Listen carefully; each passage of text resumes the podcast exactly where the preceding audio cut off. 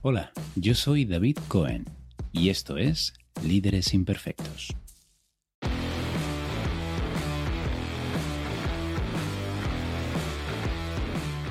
Hola y bienvenidos a Líderes Imperfectos, donde exploramos ideas para gestionar a otros y a uno mismo. Hoy tenemos con nosotros a Stephen Allott, en la que es nuestra primera entrevista internacional. Estamos de enhorabuena. Stephen es un absoluto crack. Fundó Micromuse, que cotiza en Nasdaq, y la llevó de una facturación de cero a una facturación de más de 200 millones de dólares. Algo parecido ha hecho con otras empresas que también ha ayudado a construir, como Redgate o Trinamo. Pero antes de eso, fue también directivo en Sun Microsystems, Xerox, McKinsey, en la Universidad de Cambridge, en fin, ¿para qué seguir? Stephen lleva 30 años dirigiendo empresas y equipos, y lo que es más importante, obteniendo resultados espectaculares. Y hoy va a compartir con nosotros algunos de sus secretos para construir estos equipos excepcionales, acceder al 100% del potencial individual de sus miembros y conseguir esas sinergias, ese efecto multiplicador que todos buscamos. Por otro lado, tengo que reconocer que Stephen tiene un pequeño defectillo y es que no habla español. ¿Qué le vamos a hacer? Así que la entrevista ha sido en inglés y así la vais a escuchar. Cuando seamos mayores, bueno, quizá podamos hacer un doblaje de las entrevistas, pero por ahora habrá que conformarse con mi inglés castizo y la transcripción que espero subir en breve. Quizá cuando oigas este episodio, de hecho, ya esté subida. Espero que os guste.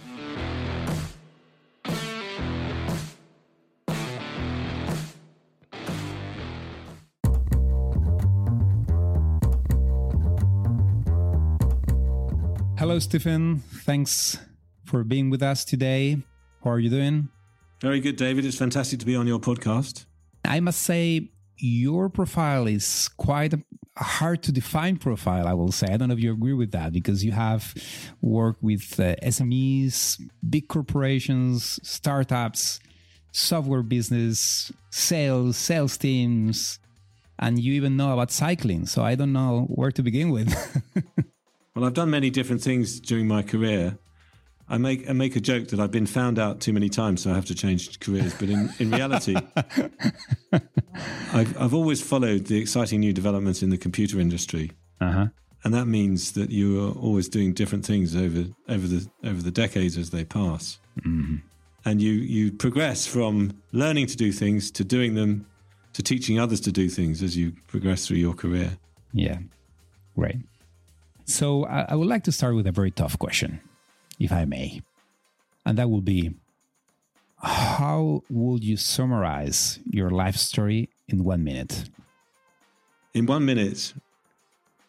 So my business life story is is an entire career in the computer industry. And starting in 1976 with my first job when I was working on an IBM mainframe in my year off between school and university traveling all the way through to today, working in artificial intelligence, learning new things every day. And the, the most pleasurable and exciting thing is I'm now working with people under half my age and helping them develop their skills in their business careers. So I've, I've gone from being a, a learner to a doer to a teacher. That's my life story. Great. And I know you are in many, many things right now. What would you say is your main project right now? Venture partner at Seedcamp is my main project. Mm-hmm. I'm called a venture partner because I help the our portfolio and their operational management challenges. In other words, be better at running their companies. I see. The at Seedcamp we have four investing partners and two venture partners. My colleague Devin Hunts, the other venture partner, his focus is on developing a great product. Mm-hmm. And to, to, to, grow a business, you have to have a great product. So he's made sure that the, our investments have a great product. And my job is to help them be better at managing the business as they scale up. That fits very well with what uh, we want to talk about. So this is my main activity, and in theory, I do this two days a week for Seedcamp, and I have another portfolio of other things. But in practice, I spend much more of my time w- working here because it's so many interesting things going on. We've got 300 companies in the portfolio. We're already always wow. seeing new proposals coming in. We see some of our companies grow. The, the most valuable is now worth seven and a half billion mm-hmm. US dollars. So we see all stages of the cycle, and it's a, it's a very very privileged position. The other thing is we're t- totally European. We have companies all over Europe, Eastern Europe, the Mediterranean countries, Scandinavia, France, as well as the United Kingdom, and, and pretty much every member of the we're totally international. Uh, huge diversity in the in the firm. Pretty much everyone speaks two languages. My second language is French. I'm afraid I haven't developed my Spanish to any great degree, but I've got I've got some German. So I, my my languages are French, then German, and then really that peters out after that. Mm-hmm. So, so this is this is my main activity. All right. So you are very much working with team development, right? Absolutely. Teamwork has been a theme through my career since the early 90s. I've really been a great believer in the power and magic of fantastic teamwork. Mm-hmm. And everywhere I go, I try and install what I've learned about teamwork into the organizations where I'm working, where I'm working. And the great magic about teamwork is it's free, right? It costs nothing to invest in teamwork, and the returns are potentially gigantic. So I'm a passionate believer in great teamwork. And I, I like to go to the beginning of this story. When and why did you start reflecting that much about teamwork? What happened? So I worked on a, on a McKinsey project team that worked for the UK's largest brewer of beer. Mm-hmm. We were a project team, and the uh, manager of the of the team I was working on started out the project by going around the room and asking each of the team members to disclose to everyone else how you wanted people to work with you. Mm-hmm. What were your strengths? What were your weaknesses?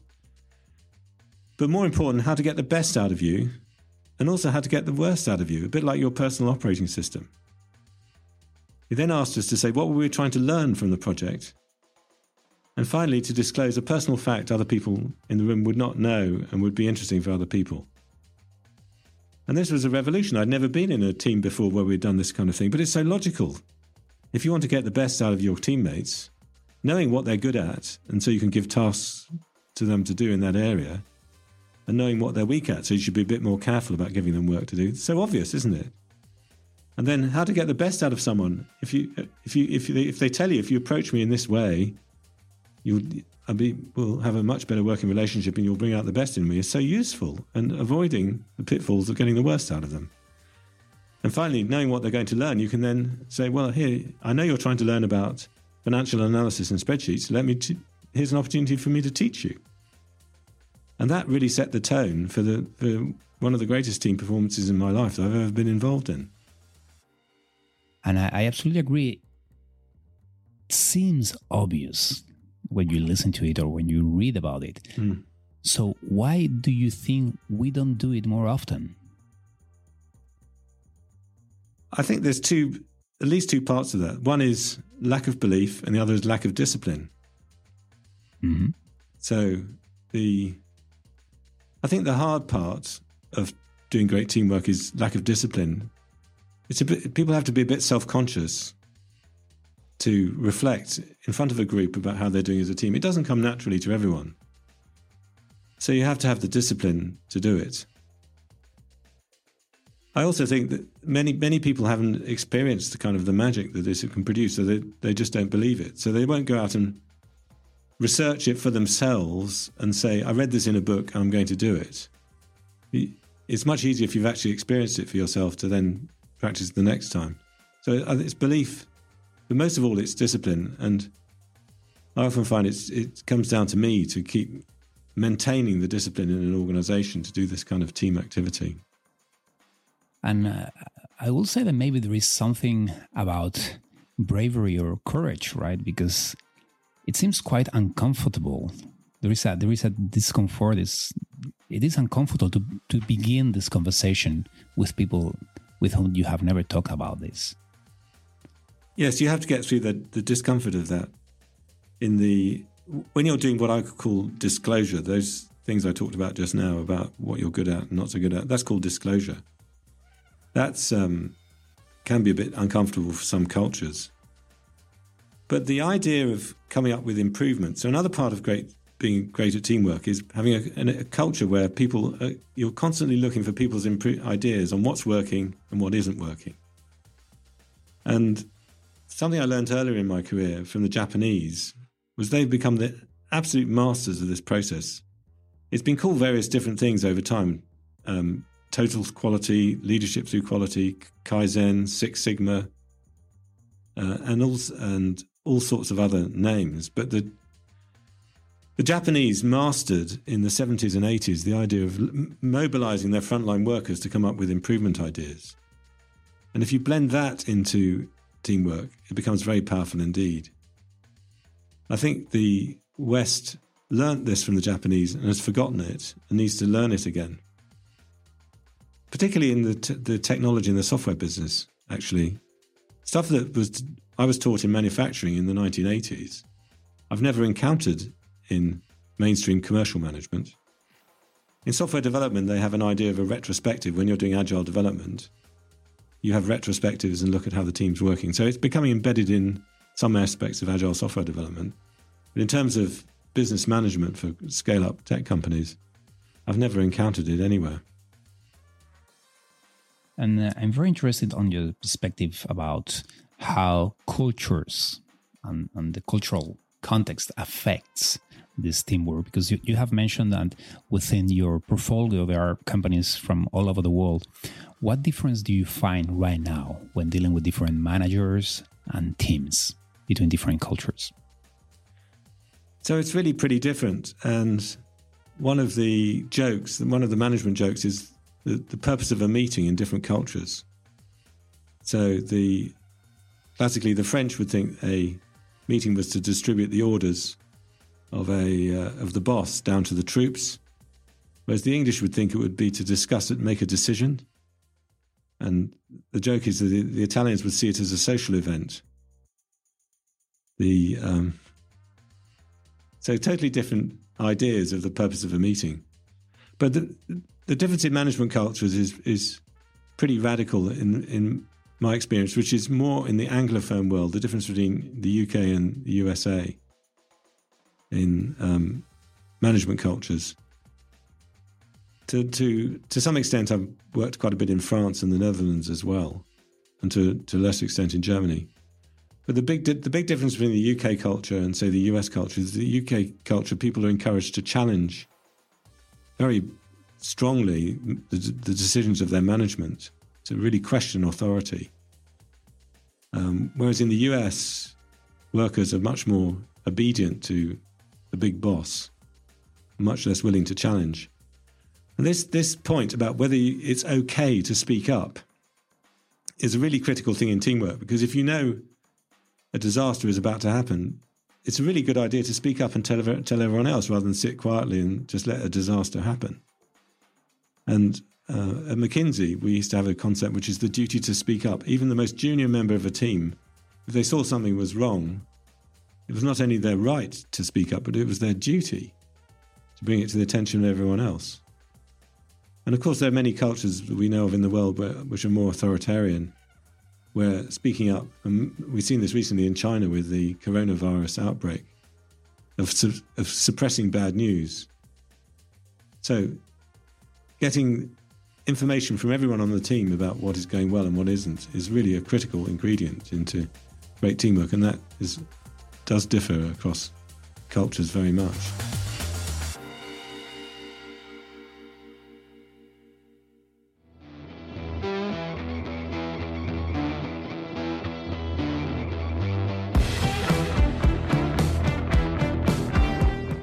So that that will be a, a difference. What other difference do you find between a great team and an average team? The, the number one difference between a great team and an average team is a great team gets amazing results. Um, and you want to still be part of it. It's such a great experience that you want to continue to enjoy the feeling many, many years later. To give you examples on both of those dimensions, this brewery project team I worked on 28 years ago, we still have a Christmas reunion. Some years we, we get together twice a year because we like we, we like each other's company so much, and we still talk about things that happened in that project. In terms of getting an amazing result, I mean, the the, the classical, um, the most impressive team result ever is put a man on the moon by the end of the decade, which John F. Kennedy said in 1961 and they achieved in 1969, just over 50 years 50 years ago. What an amazing achievement to do that in in the kind of pre pre computer era. And if you ask the cleaners at NASA what their job was, it wasn't cleaning the toilets; it was putting a man on the moon on the, by the end of the decade. That was a what what an amazing result. So fantastic results and a fantastic experience. Those are really the the, the differences um, if you're in a great team. And I love that you, you talk about results because sometimes it seems that when we're talking about leadership or coaching or teamwork, we're talking only about experience at work. We are mm. talking about being happy at work. We are talking about enjoying. But uh, that's actually uh, a medium to an aim, and the aim is actually having extraordinary results. If we are not mm. getting results, then something's missing, isn't it? Mm. Absolutely. I think one of the another characteristic of a great team is results come easy. Once you get going, then it actually gets much much easier than um, it would be if you're not working as a team. And as part of that, you have to know the, the stages of evolution of a team are very important. So you, you have to go through some bad stuff at the beginning. And there's a place called the wallow in a, in a project when you start out all optimistic, and then after a while, you begin to you begin to realize how hard this is going to be, and morale goes down, and you go into the wallow. And then you have to fight your way through that and start to get some results you start to work as a team, and then things get much better. You deliver results, and becomes a much more enjoyable experience. And what do you think helps the team to get through this wallow successfully? Uh, it's a whole bunch of factors. Um, one is not giving up and keeping going. And we'll, we'll, we'll come back to the bit later in our conversation about um, not giving up. Secondly, having done the preparation of understand doing the disclosure and understanding how to best work with each other. Third is um, keep doing the team basics, keep doing the work. Bring back your results, share them with your colleagues, make adjustments. Um, fourth is some social activity. So, one one of the elements you, that you need to make a great team performance is you have to spend some time together socially whether a team dinner, nothing too extreme, but a bit of time team bonding. And if you, fundamentally, if you keep doing the right things and you keep going, you'll get through the wallow and magic will start to happen. You'll get some results. Mm. So you, again, you kind of have to believe, right? That if you keep doing the right things, results will come. Exactly. Yeah, you have to you have to have belief to get through the wallow. The a recent example of a, of a, a much more recent great team performance, not 30 years ago, but something I did last the year before last, is I was commissioned to do by the Mayor of London to do a report on the AI industry, artificial intelligence industry in the London area. And this was a very prestigious report. We competed for it, and to our surprise, we won the tender to do the report, and I had like three months to do it. And I went on holiday not long after the start of the project and came back with about six weeks to go to deliver the final product. And really, very little had been done. But I got the whole team around a table. I had a fantastic team. We all sat around a table every day, six of us, writing this report. We went through all the basics, and literally magic happened. We um, each member of the team came up with some great ideas, and I particularly remember one, a guy called Milan, came up with the best idea of the whole project, and he was one of the most junior members of the team. So we would I was very keen on delivering end product, drafts of the report every week. And every week we delivered on time and it got better and better and better and we kept polishing it. And it's now published on the internet and I show it to dozens and dozens of people. And I never would have believed we could essentially pull that together in, in six weeks. So, um, truly a, a, uh, a, um, really, really satisfying experience. I see. And, and then again, you have this, this part of results and this part of experience, right? It sounds that you you enjoyed being in that team, and at the same time, you you had the results you were looking for forward. Yeah, and I and one of the most enjoyable things about that team was we never ever worked late. that, was, that was the most surprising thing, even though it felt sometimes as though we had an enormous mountain to climb mm. and pages and pages of stuff to get through. The um, just being together, sitting around a table, and then people could have. If you know what everyone else is working on, you could say, "Oh, I've just found this bit of information, George. This, you know, this may be useful for you. You can help them along."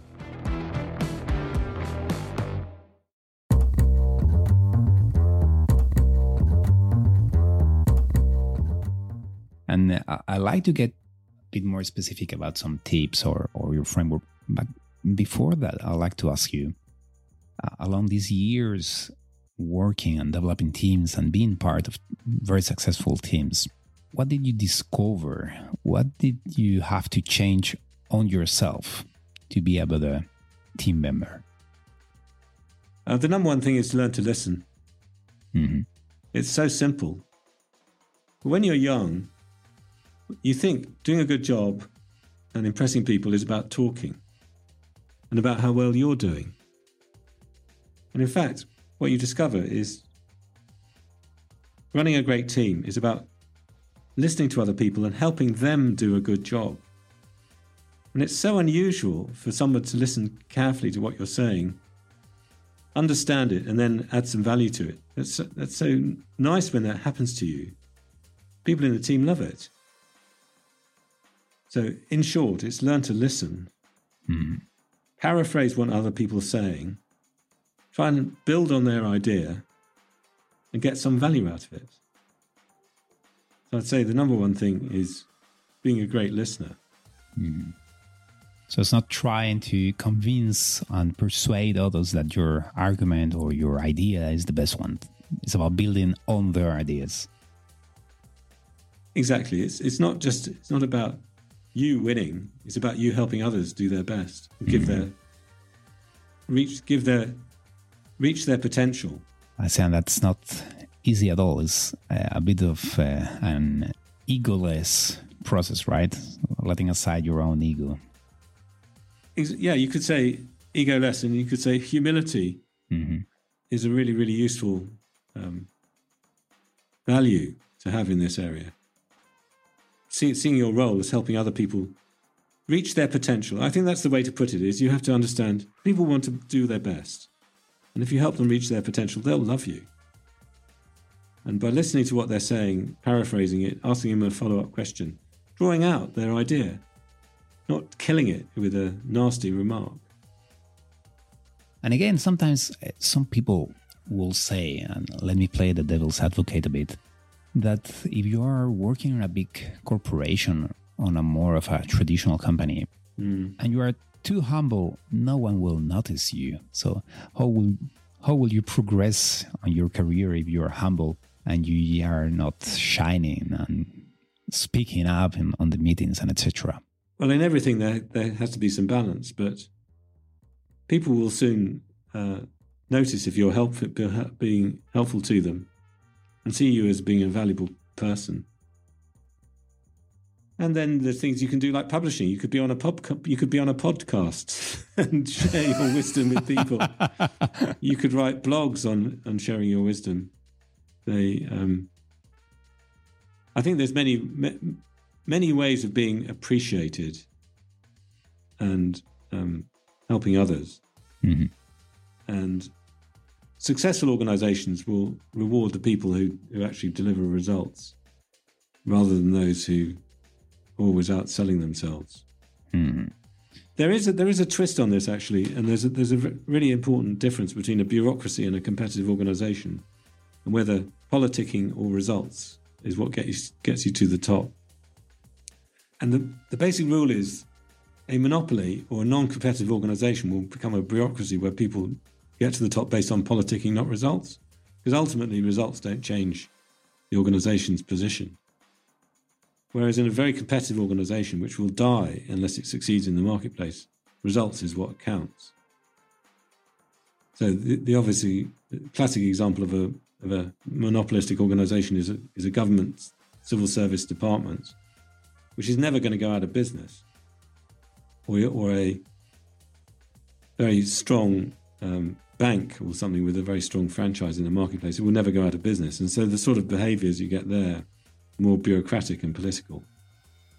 Whereas in very competitive markets, uh, it depends on how good, how well you, the organization performs, and therefore how well the people perform. So that, that's that's very interesting. So uh, somehow this implies that the leadership models and organizational structures that we are seeing on the most competitive sectors of the industry, for example, startups like technology, software, and, and we're talking about more of uh, agile methodologies and etc. Mm-hmm. Are proved to be the best performers because if they are not, they will be out of business very soon. Yeah, exactly. Whereas the, the more traditional leadership models and roles that we see in big corporations, monopolies, and as you say, civil services or civil organizations mm-hmm. don't account for results, and therefore we cannot pick them as models because they are not checked against any result. We have we don't have any benchmark to prove them, right? Correct. Yeah, exactly. So that's a very interesting insight. Yeah, it's essentially it's the competitive intensity of the environment determines the a, lot about the st- organization structure and behaviors and values. Do you think, therefore, that we will all walk towards this new model that we are seeing in the most new and competitive organizations, this agile kind of methodology and cultures? So, in part, yes, but in part, and a very important part, no, because some parts of the economy are intensely competitive and, and will change rapidly. Mm-hmm. But other parts, um, which are not legal monopolies like the government civil service department, but they become economic monopolies where you get network effects and increasing returns to scale, positive feedback mm-hmm. loops. Or might, sometimes people might call them natural monopolies. So just take Google, for example, in search advertising. That's a that's a um, very powerful winner takes all business model, which tends to dominant market share. And there's there's many industries where that's true, where a single dominant player emerges.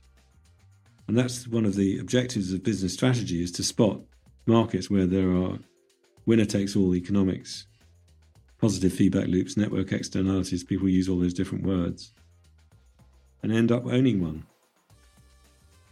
And so those do turn into bureaucracies, will do eventually, because they've created a business dynamic where they don't have to compete in in the same way. And uh, at the same time, it seems, or they say, we read all over the place that these kind of companies like Google or Facebook is another good example, are always fighting against stagnation, against this bureaucracy. They are always trying to keep this startup culture and methodology. And I remember um, Facebook founder saying, if we don't create the, the product that will kill Facebook, another will. Yeah. and, uh, and I think that's also the reason why Google split their business into different companies and they created Alphabet to not becoming such a huge company. Yeah, exactly. You, you don't want to be Nokia or Kodak. Mm-hmm. Is the is the innovation challenge.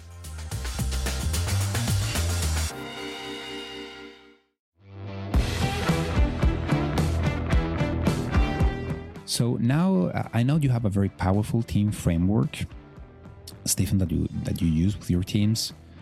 Would you like to share it with our listeners? Sure, David. Yes. The so the first thing is you've got to have the team buy into an inspirational goal.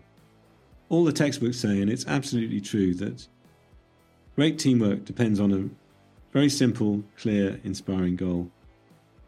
Best one I meant, best one ever in history, which I already mentioned, is put a man on the moon by the end of the decade, which is measurable, it's inspiring, and the most amazing thing about it is they did it. so, the absolute foundation stone is a clear goal against which you're going to measure the teamwork's performance. I know you personally know uh, Buzz Aldrin, don't you?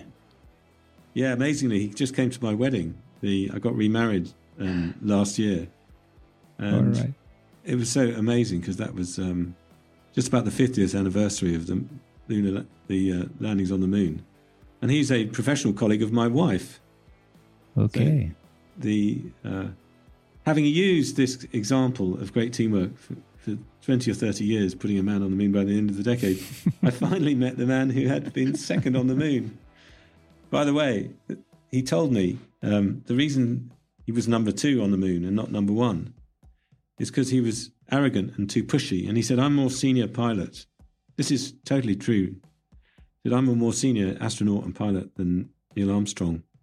I'm much better qualified. I should be the number one guy to step out on the moon. And because of that, the rest of the group decided to push him down a peg and make him wait. Wow. So that's really why, why that's really what happened. And it, they say, I don't know if it's true that it really hit him hard. Yeah, he had he had quite a lot of psychological problems um, as a result of that. Because that's he's a really really great, nice guy and a smart guy and well-meaning, but to to be pushed back for for for, for pushing yourself forward, that's a bit of a lesson for us all, really. Yeah. There's one other story I'm just going to mention quickly about Buzz. Sure. The when they were sitting on the moon the day before they're due to blast off, they discovered that the launch switch had broken off. The plastic bit of the switch to press the, Wow. The rocket motor to launch off from the moon. Because they'd had their um, spacesuits on and been banging around the capsule. So they asked Mission Control if there was a way of bypassing the switch. And the mission, Houston said, Well, we'll work on it overnight. And in the morning, they woke up, they're due to take off. Houston said, No, we haven't got a solution. So he put his pen in where the switch had been and used that to operate the launch switch. and that's the only souvenir the American government allowed him to keep of his moon mission is his is the pen that, that got them off the moon. Think about that for Wow. amazing innovation and engineering. So, so, so the teamwork framework. So the, to get a great team performance, there's two there's two levers. One is raising the the level of the individual's contribution to the team as you go along, and the second is multiplying the effect of that individual of that individual effort, so that two plus two equals five is the basic idea. So often in teams, you can have efforts that cancel each other out. So you might have 2 plus 2 equals 3, or even 2 plus 2 equals 1. So the multiplier effect is you want to get 2 plus 2 equals 5. So if you explore down those two branches, raise the level of the individual contribution. Two things you can do there. One is raise the skill levels of each person in the team as you go along through the project, understanding what it is they're trying to learn, help them do their jobs better. But basically, raise their skill levels as you go along. And the second one, which is my favorite, which is accessing the 100% of the potential of each person. In all my teams, I ask people, how much of your ability to contribute to the team performance are you, are you actually delivering? And how much of your ability are you actually leaving outside the team room? Mhm. So the way you maximize the level of individual contribution is you raise the skill levels of the people and you get all of it applied to all the all the work they have to do. That's probably a bit more distinctive in my teamwork framework. The other one is the multiplying effect.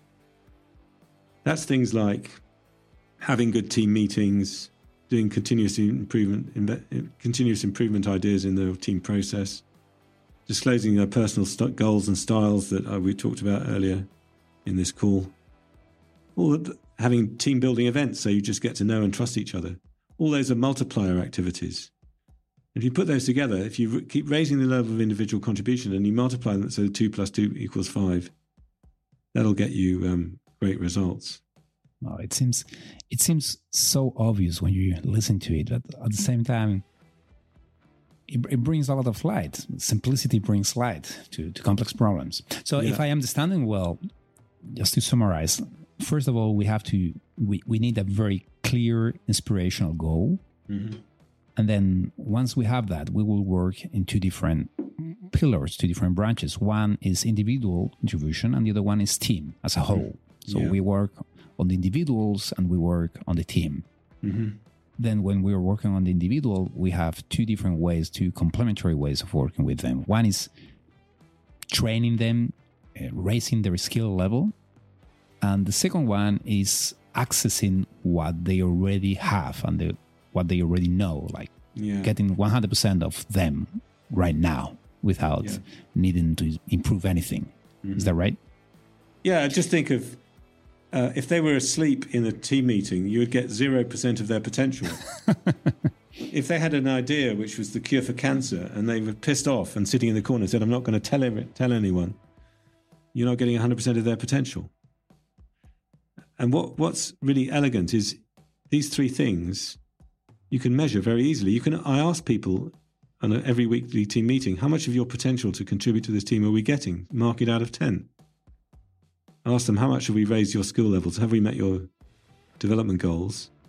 And thirdly, I ask, how good is this team? How good are the team meetings and the team? How good is the teamwork? And you like capture the data and record it week by week by week, so we can see how we're doing on all these levers.